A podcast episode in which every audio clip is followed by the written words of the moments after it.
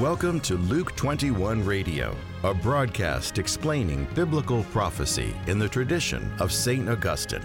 And now, from Greenville, South Carolina, here's your host, Steve Wood. Hello, this is Steve Wood, and welcome to Luke 21 Radio. We're in Daniel chapter 5, and we're going to be doing something special today. We're trying to get Daniel out of the critic's den. In Daniel chapter 6, we're going to read about Daniel getting tossed into the lion's den, but one author described how the critics treat the book of Daniel as throwing Daniel into the critic's den. I mean, you know, there are liberal scripture scholars, and I just don't understand why these guys don't go out and get a job. If you don't believe the Bible, why do you spend your life trying to interpret it? But anyhow, the liberal biblical scholars regard the book of Daniel as merely pious fiction. They don't believe this is truth at all. And so we're going to look today about the book of Daniel being actual history. This is real stuff, and it's not pious fiction. So we're going to do that today. And then next time, we're going to see how this chapter is so critically important for preparing God's people to face the end times. There's great practical importance of this, but first we want to establish the truthfulness of this chapter. So, the book of Daniel is actual history, and we're going to take Daniel 5, one of the places where the critics just love to attack Daniel. Let's talk about when. If we want to establish something as a real fact, a real history, we need to have a date. This is one of the hardest dates. By a hard date, I mean this is fixed, this is real, this is known, this is established. The events in Daniel chapter 5, this is where King Belshazzar is having an idolatrous and sacrilegious feast, drinking and getting drunk from the uh, vessels that were stolen from the temple in Jerusalem when Nebuchadnezzar destroyed Jerusalem. And they're going on, and there was the handwriting on the wall.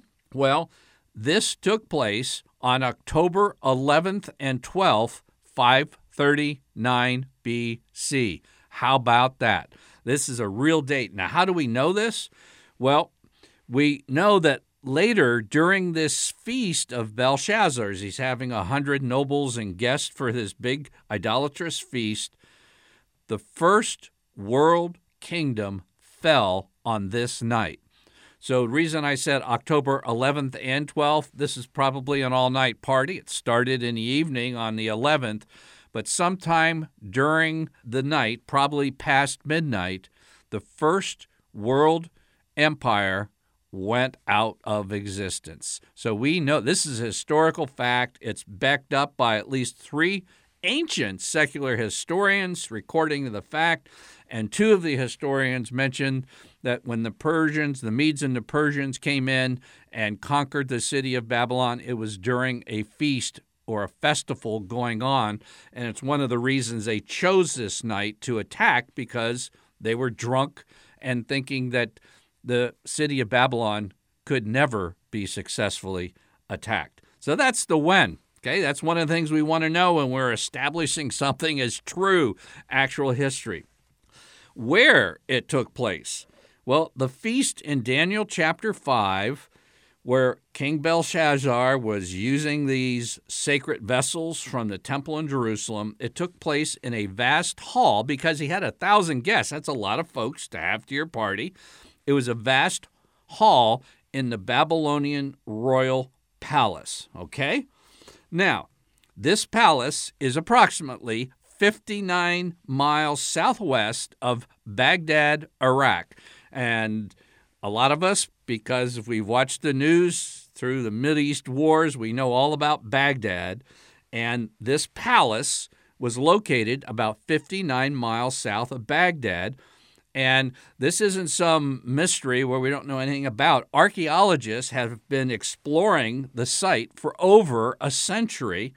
And if you want to look at this, by the way, just put in the Babylonian Royal Palace, Iraq, and go to Google Images, and you can see the actual remains that the archaeologists have now exposed, as well as some um, reconstructions of what it would have looked like back then.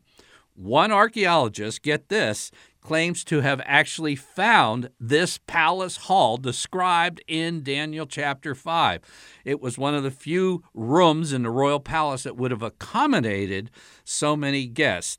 Unfortunately, the handwriting on the wall doesn't exist. Uh, it just simply didn't survive the centuries. Now, the who in this chapter is where the nuclear attack starts taking place. I urge you to stick with me because what I want to do is establish the reality, the historical reality of this chapter. So when we move to the next episode, there's stuff that people's souls need regarding this truth. But if it's simply denied, and you'd be surprised, I would even say some semi conservative biblical scholars question the historicity of Daniel. So the who is where the Bible critics really pounce on Daniel.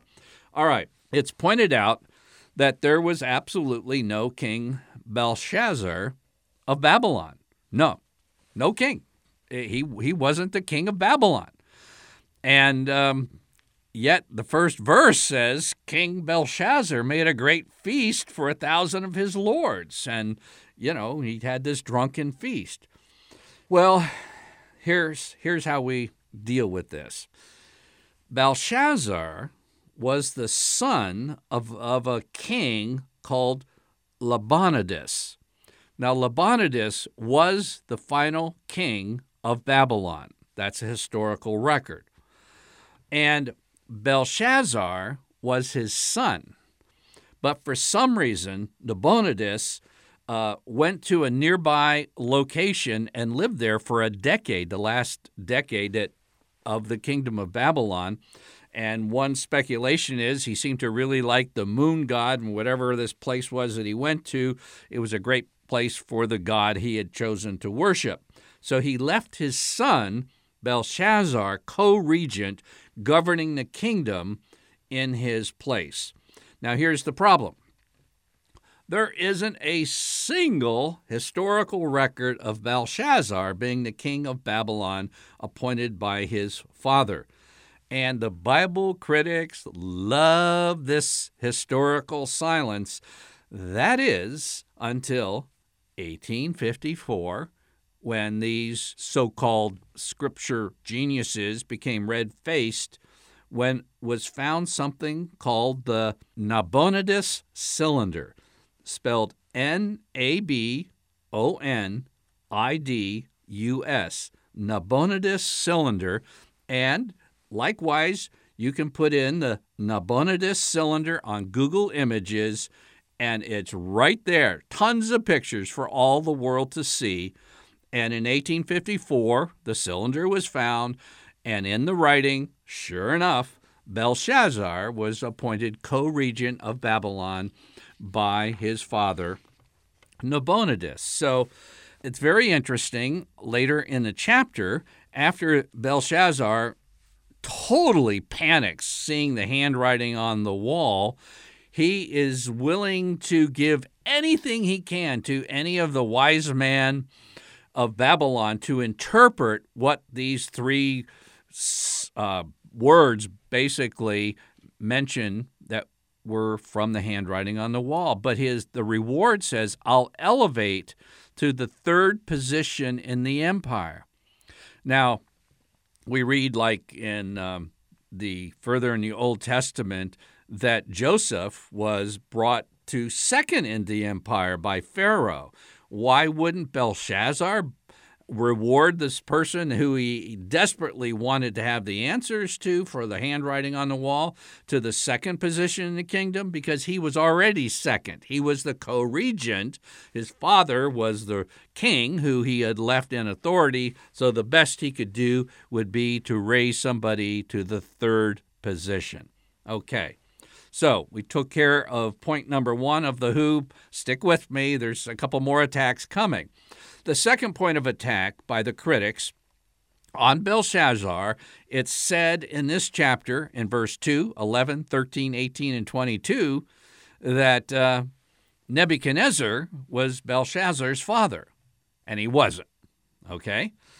So people, the critics, get all excited about this, but as a lot of scholars point out, kings and their successors were often described as father son, not necessarily literally sharing the DNA as father and son, but simply a successor. And in the Old Testament, there's no word for grandfather.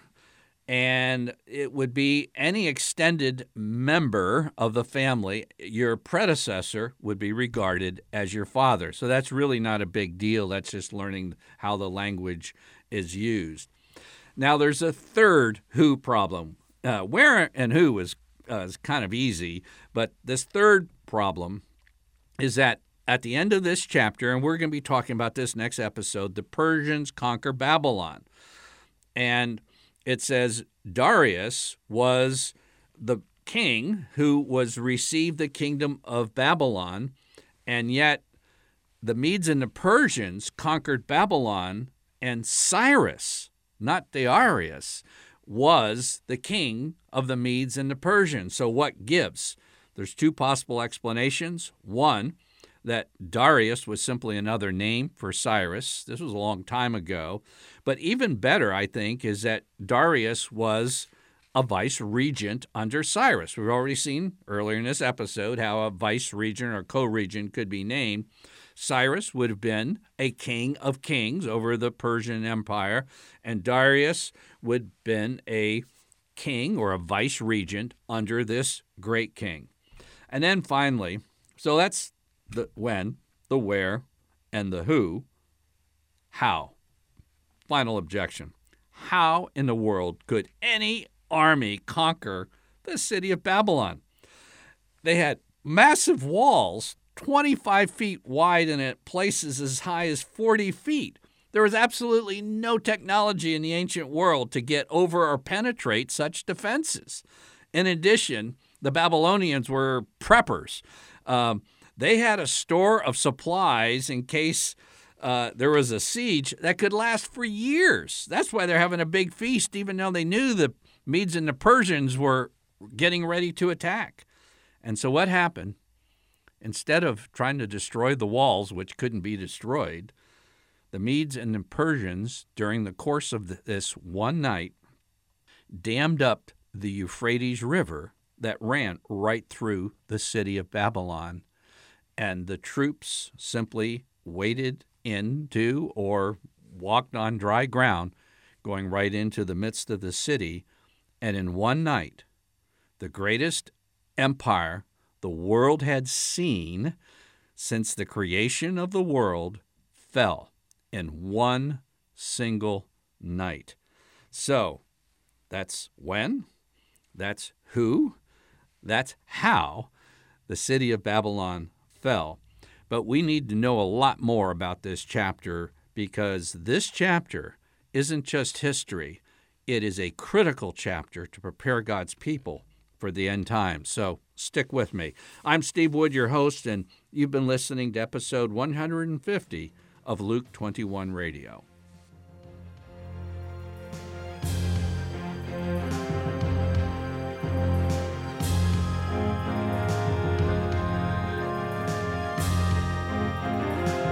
Luke 21 is a radio outreach of Family Life Center International. To learn more about biblical prophecy and to order copies of Luke 21 broadcasts, visit us online at luke21.com.